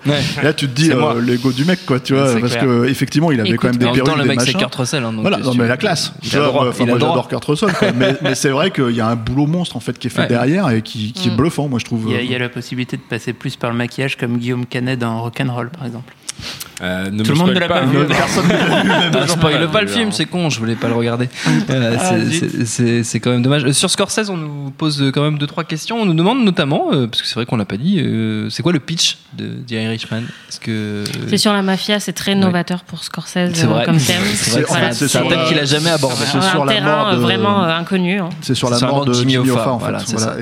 c'est parce que il faut savoir que c'est un comment dire un secret de polichinelle quoi. Mais Jimmy Hoffa qui était un syndicaliste euh, dans les années euh, Des années 60. ouais c'est ça. Et en fait euh, 60. hein. Bah, les années 50-60, Ouais, c'est ça. qu'il a été- en fait, c'était un contemporain de Kennedy. Voilà et, ah ouais, voilà, et qui a disparu en fait si tu veux mystérieusement. Ouais, il a disparu, il a été un peu assassiné. Quoi. Voilà, et il y a un espèce de, de- c'est très connu aux États-Unis, en Ouais. France, c'est beaucoup moins connu évidemment. C'était Il le des patron, des, il le films, patron des euh, Teamsters, c'était le patron du syndicat des camionneurs. Ceux qui veulent qui s'intéressent éventuellement au sujet, s'ils veulent voir des films dessus, il y a le Hoffa de, de euh, je vais pas dire de bêtises de Danny DeVito, Eh oui, tu crois. voilà, avec euh, avec euh, Jack Nicholson pour Mm. le coup dans le rôle et pour le coup du maquillage pas numérique. Ouais. Non. Voilà, euh, Des et grosses il y a, tartines de euh, maquillage. Voilà, et il y a euh, Fist de Norman Jewison avec Stallone. Ah, qui, j'ai fait, euh, un- j'ai fait un film homonyme, mais c'était pas ça du tout. Ah, mais j'étais sûr. J'ai vu la petite lueur dans ses yeux. J'allais pas dire, tu sais, j'allais pas dire Je la sentais venir, mais-. Euh, Stallone reprend, reprend ce rôle-là, mais ils ont changé les- le, son nom même Oui, pour ouais, cette c'est- histoire-là. C'est clairement Voilà. l'histoire de C'est un Jimmy film qui cloue au fauteuil. Et c'est sûr, j'ai oublié son nom, mais c'est sur le mafieux en fait qui, a, qui a donc qui s'est débarrassé d'Offa. Voilà, Et, qui, euh, qui aurait, qui aurait jeté le, le, le corps, en gros, enfin, qui l'aurait planqué euh, dans les marais. Enfin, on sait pas qui l'aurait tué. Qui l'aurait tué Ouais. aussi. Euh, Euh, au passage, voilà, c'est ça sur- le- c'est ça le c'est- pitch, c'est le rôle et que De tiré d'un bouquin. C'est tiré d'un livre, euh, voilà, qui était sur, sur 40 ans. 40 ans, exactement. 40 ans euh, de vie. Et, euh, et voilà, et voilà. On approche de la Il y fin. avait pas d'autres questions sur c'est sur Scorsese, non. Euh, Qu'est-ce qu'on nous dit d'autre? C'est la même personne, c'est toujours Tom Outwood qui nous dit J'espère qu'il va pas nous Hugo cabrétiser tout ça. C'est Hugo Alors, Cabret euh, fait ne commencez encore. pas euh, à nous le jeter sur. On aime bien tous Hugo Cabret. Oui, bah oui, moi j'aime beaucoup Moi Hugo j'aime beaucoup Cabret, euh, personnellement. C'est en ouais. plus c'est un film sur Méliès, donc euh, ça me touche d'autant plus. Euh, Parce que c'était mon père, grand-père, c'était mon grand-père, évidemment. Ah oui, Rosec Méliès, c'était c'est bien connu. Euh, on s'approche de la fin. Il va y avoir plein d'autres questions, mais vous allez rire, il y a encore un jeu. Je sais où tu te caches Viens ici que je te bute, enculé Voilà, celui-là, j'en suis très fier de ce jeu. Euh, c'est pas un blind test, hein, je vous rassure. Je l'ai baptisé, enfin presque quand même, parce que je l'ai baptisé l'instant VF, un extrait de film, euh, d'un film Oh dans là sa magnifique oh là là. version Ah doublée. Oh, c'est voilà, un film très connu que vous avez tous vu. Bah, Moi, j'ai pas vu de VF depuis 20 ans. Mais voilà, euh, c'est pour ça que je passe, euh, que je passe un extrait en VF, c'est- c'est c'est de la pure méchanceté. Euh, celui qui trouve a quand même 5 points. Allons-y. C'est toi, hein C'est toi qui vas assurer mes arrières dans ton vieux tas de ferraille Ouais, c'est le plan. Bien. Alors, c'était quand ton dernier pilotage, Ray? Il y a environ 5 ans. T'as fait quoi pendant 5 ans? Un truc important, je suppose. J'étais dans la construction. Oh, waouh Génial C'est vrai, ça peut être super utile, tu vois. Angeles Une Non. fois dans Non, la bagarre, tu pourras construire une issue de secours, Ray. Ah putain, merde. Non, c'est pas Invasion Los Ah, je Angeles. l'ai, je sais, je l'ai Tu l'as. Ah oui, tu l'as vu, ouais. je pense qu'on l'a tous vu. Hein. Plusieurs fois même. Et ah, on a des réponses sur le, sur le, sur le, sur le flux internet. Ah bah, sur dis les internautes alors. Alors, ben, on va voir ce que les internautes répondent, mais il faut qu'on me les envoie par, euh, Par internet. par internet aussi. Bravo, il y a quelqu'un qui a trouvé. Il y a Jonathan Arcelier. Ah, Pacific C'est Rim. Pacific Rim. Ouais, Eh ouais, Ah, c'est Pacific Rim. Eh ouais, mais ouais, mais ouais, mais ouais, mais ouais, bah. Ah, eh bah, ça, Jonathan. l'avais pas vu en VF, salopard. Bah non, bah, moi non plus, je l'avais pas vu en VF. Il habite à Limoges, c'est ça T'habites à Montauban On est à Limoges Rosec, enculé Ah mais dis-donc, Euh, dis-donc tout de suite, tout de suite, tout de suite parce que Ah vous êtes ouais, vexé. c'était Vous pas êtes mal. vexé. Bah donc Jonathan rafle 5 Ce soir, points, même on si annule l'apocalypse oui. Eh, c'était le deuxième extrait. On peut l'écouter quand même. Vas-y. C'est vas-y. vrai Aujourd'hui, il n'y a pas un homme, pas une femme ici qui va se battre seul. Et c'est Francky Vincent qui fait la VF. C'est légitimus ou quoi Aujourd'hui, nous affrontons les monstres qui sont à notre porte. Et nous partons chez eux les combattre. Aujourd'hui, nous allons mettre fin à l'apocalypse c'est pas mal en VF quand même. Ah ouais, c'est quand vrai. même super. C'est quand même Moi, vachement je voyais loin en fait. Ah, tu voyais loin, ouais. Ah, je voyais- Invasion moi, je pensais que t'allais me mettre des trucs d'il y a 25 ans. Non, non, non, j'ai dit un film récent. Ah, J'ai récent. Tu l'as dit. pour la prochaine émission, j'ai eu des, des, des, des, des, des- des étoiles dans les yeux là quand tu as passé euh, Hitman le Cobra, tu vois. Je me suis dit, Ah, tu t'es dit, ah, c'est parti, quoi. C'est parti, on va dans le grand cinéma. Là, quelque Bah non, chose, tu vois. Non, ah non, ah non. Guillermo Ah del. Toro. Voilà, tant pis pour vous. Euh, merci d'avoir joué. En tout cas, c'est Jonathan qui rafle les 5 points, même s'il ne jouait pas dans la même équipe que vous. Tant pis. Euh, on passe à la Tu suite. lui dis qu'il gagne, lui, euh, non Non, il gagne, il gagne notre Ah, respect. lui aussi, alors. Notre respect, pareil. La parole aux internautes quand même.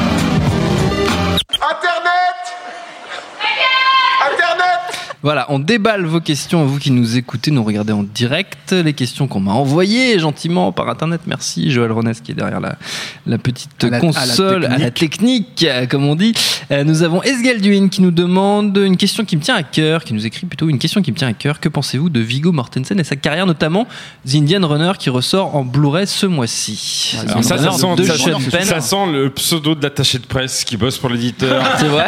Bah, ça sort, ah ouais, ça, aux euh, États-Unis. Hein, eh non, c'est marqué Blu-ray entre parenthèses USA ce mois. Donc il était au courant. Parce que personne ne sait ce que c'est The Indian Runner. Bah, si, c'est un film de Sean Penn qui est un très beau bah, film. C'est bien, euh, alors d'accord. Mais les attachés de presse savent hein. pas ce que c'est en France.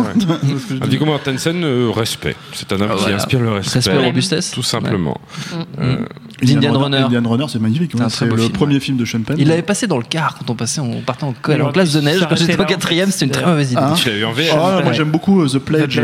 Mais mm. enfin, moi, ce que je retiens surtout dans Indian Runner, c'est une très belle histoire et tout mais c'est surtout, il y a un rôle, euh, enfin, c'est pas Viggo Mortensen, hein, euh, c'est même pas David Morse, en fait, c'est Charles Bronson dans le film que je trouve vraiment, mais magistral. C'est vrai. Euh, qui après comment dire des années à avoir cassé du punk tu vois mm. enfin arrive à te tirer les larmes et la démonstration que c'est juste un putain d'acteur quoi que c'était un putain d'acteur et que voilà, moi, à chaque fois euh. qu'on me parle de Charles Bronson, il va avoir les larmes aux yeux, il me manque. moi aussi, c'est mon papa, tu vois. Un, un, de Charles Bronson une moustache, et légende. On, oui. dira jamais c'est bien de euh, History of Violence oui. de Cronenberg.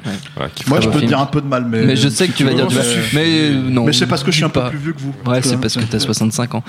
C'est pour ça. Victor nous demande que pensez-vous des adaptations de Stephen King de cette année? La Tour sombre. Ça, bon, ça, Victor, je suis désolé, mais on a fait une émission entière quand même, donc tu pourras l'écouter. mais bon, La Tour sombre, on va dire, Jessie qui arrive sur Netflix, effectivement massivement euh, ces temps-ci. Est-ce que vous pensez qu'à l'heure des franchises à gogo, il y aura un Stephen King Universe, en gros? Je J'ai pas encore vu Jesse, euh, qui s'appelle Gerald's Game. En oui, c'est Gerald's Game, c'est le nom de la nouvelle. La nouvelle, c'est ça, qui a l'air d'être euh, assez chouette. En même temps, c'est pas La nouvelle est chouette.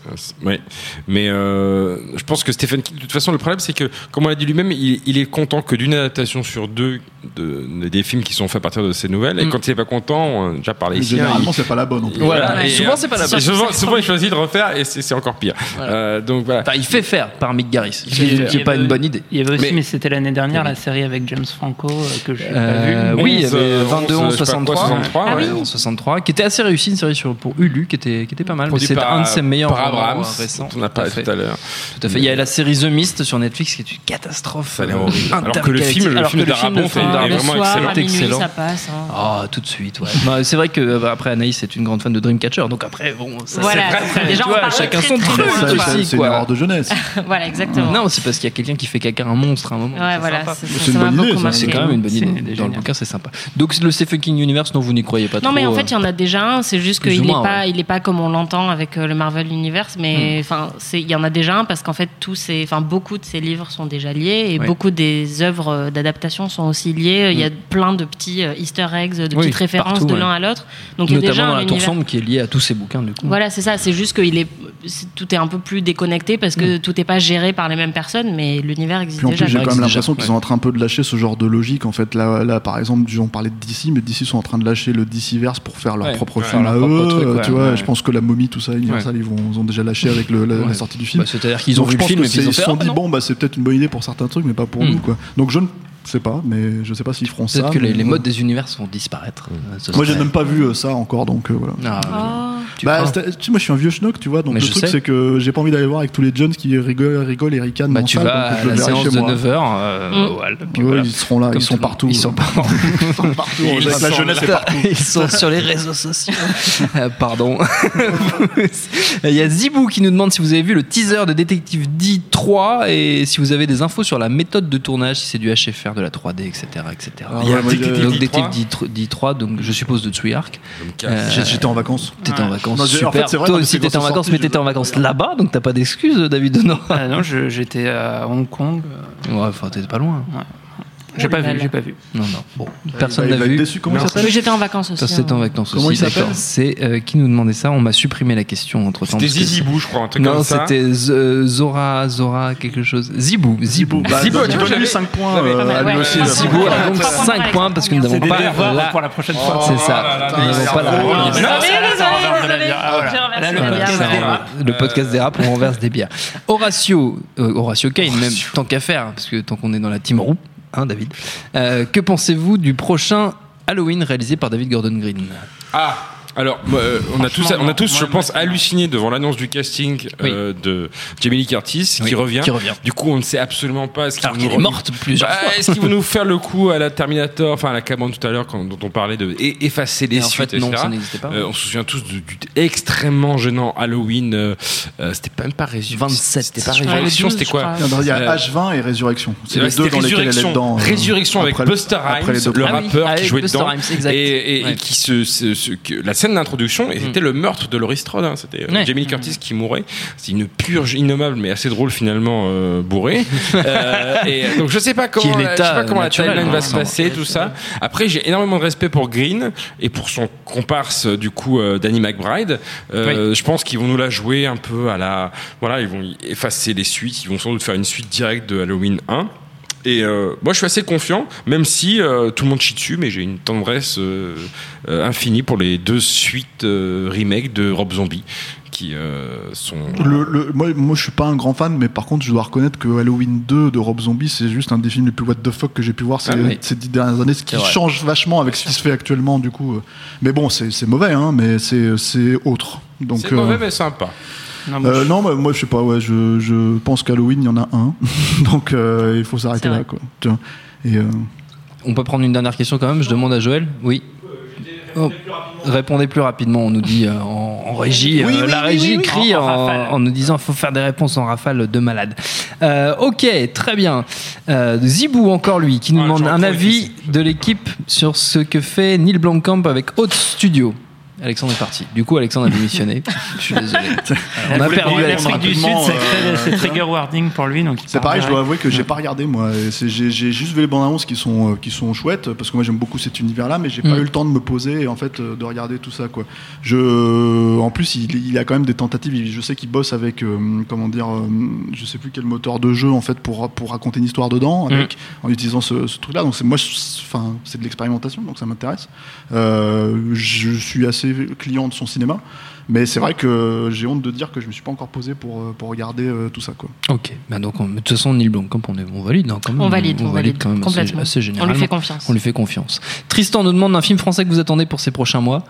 Rock'n'Roll 2 Aucun. Bah, il y a aucun. quand même aussi il y a le Albert Dupontel. Ah, il y a le Albert qui sort, Dupontel, euh, évidemment. sort Au revoir de mois. là-haut. Je l'ai pas encore revoir vu, mais j'ai bien vu non envie de voir ça. Ah non. Anaïs, tu n'attends pas Albert Non, Dupontel bah, enfin, je sais pas, le livre m'a un peu saoulé et du coup, le, Ouais, mais c'est le Albert film. Dupontel. Ouais, mais. Moi, j'ai un peu peur. J'ai pas lu le livre, J'ai mais ça a l'air quand même assez ambitieux. L'affiche est très belle.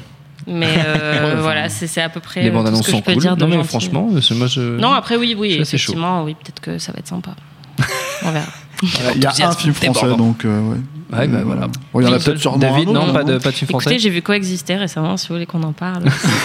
pas forcément. Pas Voilà. forcément, comment te dire Pas forcément. David, non, pas de film français. Non, il n'y a rien qui me vient. J'ai- 2 J'ai aussi, j'ai donc vu, euh, j'ai vu ce matin le film de Toledano et Nakash que je trouve euh, bien. Enfin, je veux dire, c'est un bon feel-good movie de droite.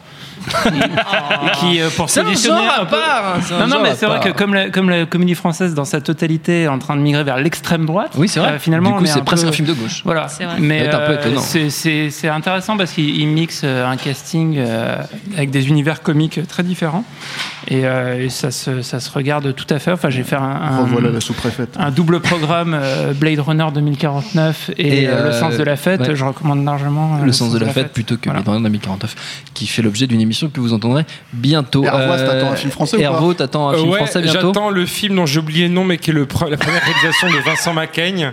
Euh, Ah non, il paraît que c'est horrible. Eh ben, il paraît que c'est horrible, et justement parce que plein de gens le trouvent horrible, euh, j'ai assez hâte.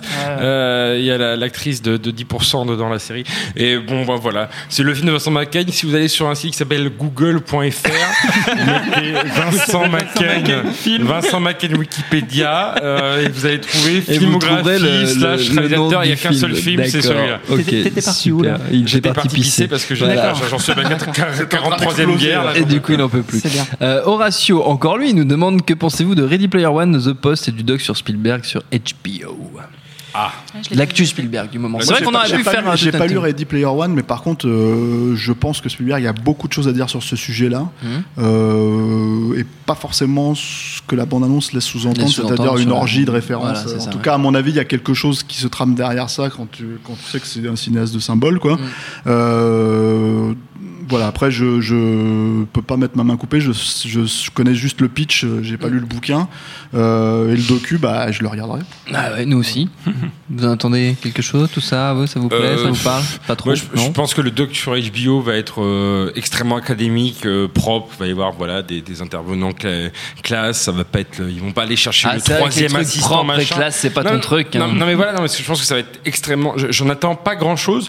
Si ce n'est voilà, c'est comme un documentaire euh, euh, avec tout le respect que j'ai, mais un documentaire euh, Arte ou France 5, tu vois. Je sais que ça va être bon, quali. On va Mhm. bien, on va apprendre deux trois trucs et voilà. Mais je pense pas qu'il va y avoir de révélations genre euh, le lendemain de la diffusion, va pas y avoir des, des, des papiers genre Oh, mon Dieu cette révélation, euh, voilà, euh, c'était. Euh, Spielberg voilà. a failli réaliser euh, Blowout. C'est ça. Non, je Ouais, quelqu'un qui va Donc, se faire arrêter comme dans The Jinx. euh, en Ah, quelqu'un euh, ça va être un, scandale euh, à la va se Polanski like, dans les vois, chiottes, genre, euh, je sais pas. genre Spielberg a violé tous les acteurs de E.T. Tu vois, je pense qu'on va, on va pas apprendre ça, même si ça, ça, Pourtant, ça pourrait serait- rajouter un petit peu au sel du film. Mais, euh, et sur Ready Player One, Là, on sent les cinq euh, là. Sur Ready Player One, T'es sûr que tu veux pas aller retourner pisser sur Ready Player One, je pense que ça va être marrant. Voilà, euh, analyse à H. C'est nul. On a perdu Enchaîne, enchaîne. Putain, Ça, Enchaîne, Oh, enchaîne. Il y a Tcherno Alpha qui nous demande si vous avez des salles de cinéma recommandées. Je ne sais pas dans quelle ville il nous demande ça. Peut-être à Paris. dis-nous sa ville, dis-nous sa Oui, ville. De Tcherno Alpha, dis-nous ta ville. Ah bah c'est Tchernobyl. Alors il y a le Krastima Sguriuk sur le un croisement entre l'avenue Lénine Moi, j'en ai. et l'impasse euh, Ceausescu. Anaïs, Anaïs, c'était ça. là. Euh, Il y a une, triplement une petite chaîne. Non, mais de toute façon, on l'a perdu. Je Ah, crois c'est qu'il faut terrible. accepter que voilà. Que c'est fini. C'est Paris, c'est donc Paris. Donc Anaïs, vas-y. Paris. tu es Alors, la seule, euh, tu as alors, voix de la raison Paris, ça cette marche pas du coup. Non, mais Euh, c'est pas moi j'aime beaucoup le Luxor à Paris. Ah, Euh, le Max Linder, tu vois. Ah, et le Studio 28 aussi qui est pas mal, j'aime bien. Ils servent des petits gâteaux. Et la, la petite chaîne que, dont tu voulais parler, c'était. Et la petite chaîne euh, qui s'appelle Utopia, donc qui est euh, régulièrement euh, dans, dans les news pour certains faits Ah, d'armes. j'ai- mais... J'ai cru que tu allais parler des cinémas d'Austin. Ah oui, mais ça du coup c'est pas en France, c'est très loin. Il mais faut- oui, il y a aussi le, Alamo Draft House, euh, qui est une chaîne de cinéma euh, d'Austin qui est maintenant un peu répandue partout aux États-Unis, où on peut manger, boire et faire plein d'événements pendant qu'on voit des films. Et c'est absolument génial. Et ça ne n'empêche pas du tout d'apprécier le film, contrairement à ce qu'on pourrait croire Utopia, c'est euh, Toulouse-Bordeaux et on les Et. Utopia, voilà, c'est Toulouse-Bordeaux, c'est indépendant, il y a des espèces de tableaux soviétiques partout dans les salles, il y a des espèces de Ça vieux fauteuils qui grincent un peu, c'est vraiment sympa, l'ambiance est super, la déco est cool, voilà. Et c'est pas cher. Stéphane. Pour des salles où on regarde des films, tu vois, où on Oui. bouffe pas et on... Ah, Ah, Ah. Ah, tout de suite. Et s'il faut partir, en plus de France, il faut se barrer, cassez-vous, tu vois. Euh, bah moi, je conseille le BFI, euh, l'IMAX BFI. Moi, j'ai vu, euh, j'ai vu qu'un film là-bas, c'était Pacific Rim, c'était la quatrième fois. Et pour citer Et tu mon l'as pas vu en ami, VF euh, du coup parce que t'as pas non, reconnu bah l'extrait. vois, non, voilà. Et pour citer mon ami Arnaud Bordas avec qui on était là-bas, c'est quand même dingue en fait d'attendre la quatrième vision pour voir le film pour la première fois. Quoi. Et voilà, donc si, si vous avez l'occasion, si vous êtes à Londres et que vous avez l'occasion euh, euh, de, qu'il y a un film qui vous botte et qui passe à l'IMAX euh, BFI, ça vaut vraiment le coup. Voilà. Pour sortir un peu de Paris, parce que je pense qu'il les connaît les bonnes salles de Paris, euh, ce brave. Et, euh, et oui, les, les, ce brave bonnes- Tcherno les- les Alpha. bonnes salles de Paris, bah, pour moi, il faut citer le Max Linder, euh, le plus beau cinéma du monde, Max, tout sûr, simplement.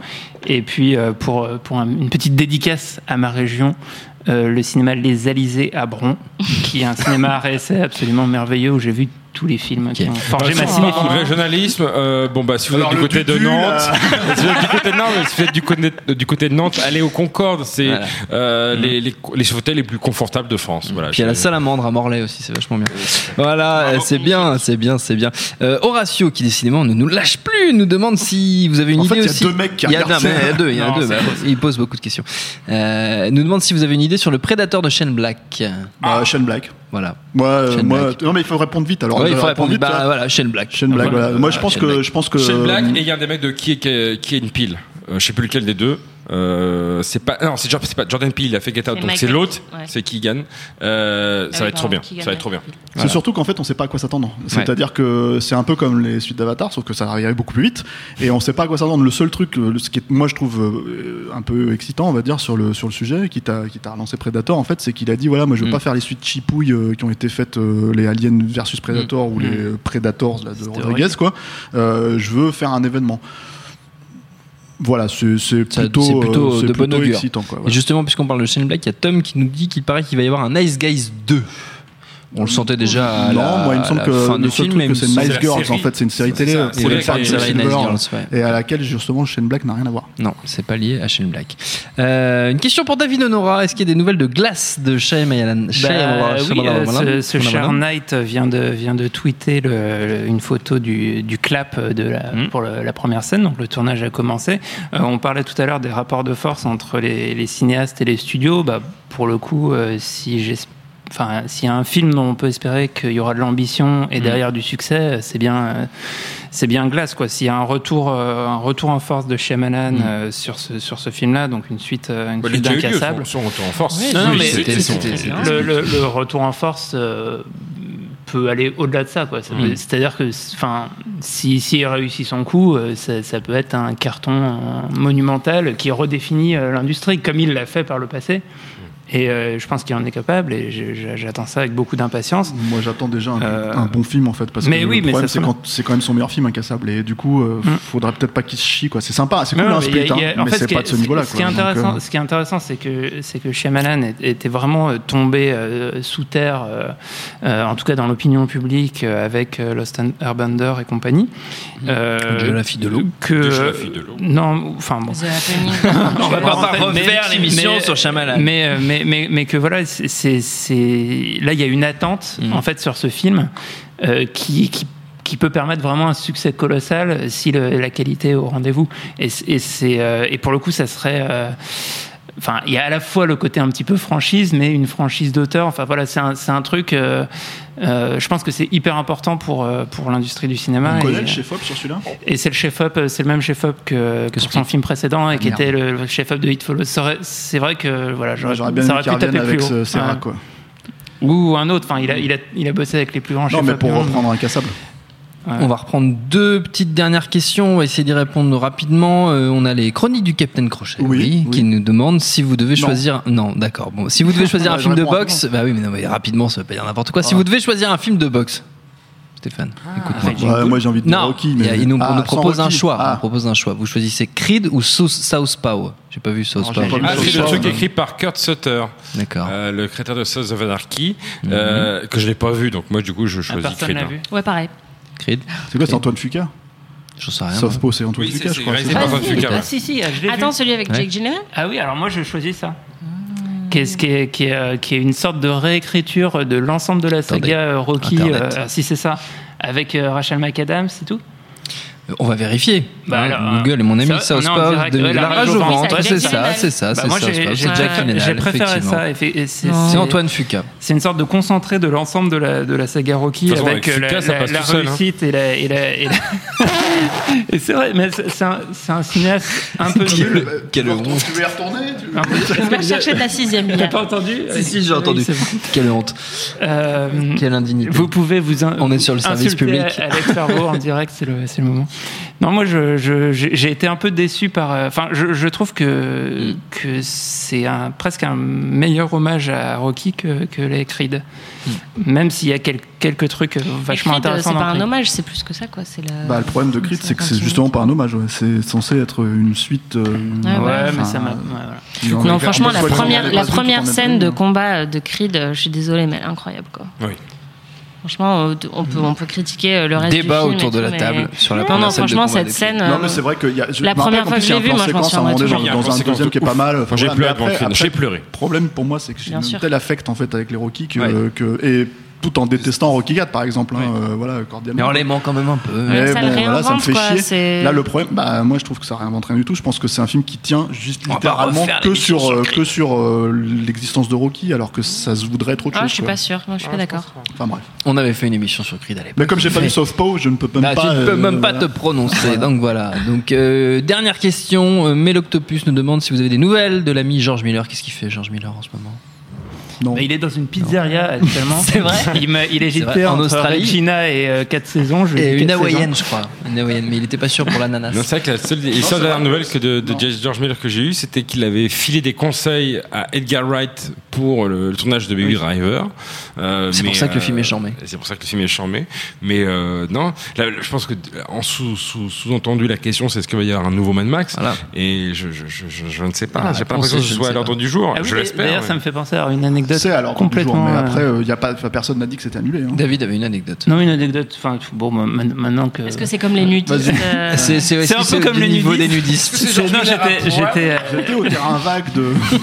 j'étais à Tokyo la, la semaine dernière Ah, et, on est, on est allé voir un, un- une sorte de spectacle de robots. Il y a une sorte de cabaret. euh, Avec des balles de ping-pong. ça. non, non, il n'y a pas ça. C'est, c'est- c'est ailleurs.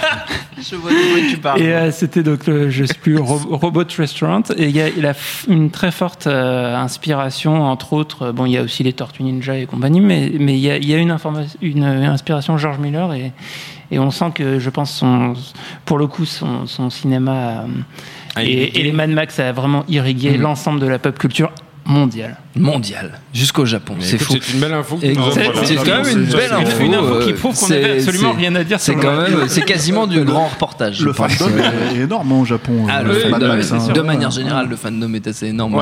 quel que soit le sujet. Euh, des gens qui sont, qui sont fans de beaucoup de choses quand même. Je, résiste Ils sont fans de Daniel David notamment. Je résiste pas à la question, de vous, de vous demander une- quand même une toute dernière chose. On nous demande, c'est alors 21 L Vladimir qui Ah ben, nous demande. en fait, c'est un nouveau, lui. Oui, c'est un nouveau. Mais il Mais, euh, Là, c'est question- encore Zizi Bu qui a pris un nouveau pseudo, c'est ça il a, il a, il a une, il a question originale quand même. Il vous demande qu'est-ce que vous pensez d'Alain Chabat en Père Noël? Ah, moi je suis très impatiente. Très bonne question. J'imagine.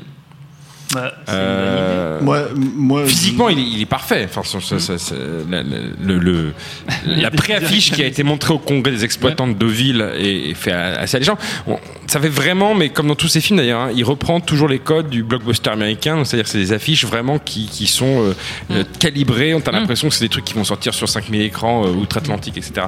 Euh, après, il faut pas oublier que son dernier film, sauf erreur, c'est le Marsupilami. C'est ça, hein C'est possible. Qui était quand même une grosse merde. C'est pas là où il y avait non, le, chien, un chien qui mettait sa bite dans son on avait pas Lambert Wilson euh, qui faire du cosplay de Céline Dion. Ah il y avait- effectivement la scène de Excuse-moi, cette Lambert. scène est C'était absolument incroyable. Tu as raison. Ouais, Alice. moi, j'espère qu'il y a des paix. Comme ça, je le ça sera un film d'auteur. tu vois. Voilà, c'est tout ce que je demande. Et James Cameron, et on, on refait le lien. Eh ouais. Alain Chabat, Ah, James c'est vrai Cameron. que dans Marsupilami, il y a au des nom des citations réalisateurs d'Avatar. qui ne foutent rien sur un plateau parce qu'ils ont pétrolane et tout. Allez, c'est Non, YouTube, puis vous il, comprendrez. il cite, euh, il cite Avatar hein, dans, dans le Évidemment. Ah bah voilà, la boucle est bouclée, on va se quitter euh, là-dessus. Merci à tous les quatre d'avoir participé à ce premier No Ciné Club. Merci à vous qui nous regardez, qui l'avez suivi. Merci à Jules à la technique et à l'antenne Paris pour l'accueil. Nociné.com. Non, nociné.com c'est fini. Binge.audio, c'est ça. Binge.audio pour toutes les infos utiles. On vous dit à très vite. Ta gueule Viens ici, sale enculé Salaud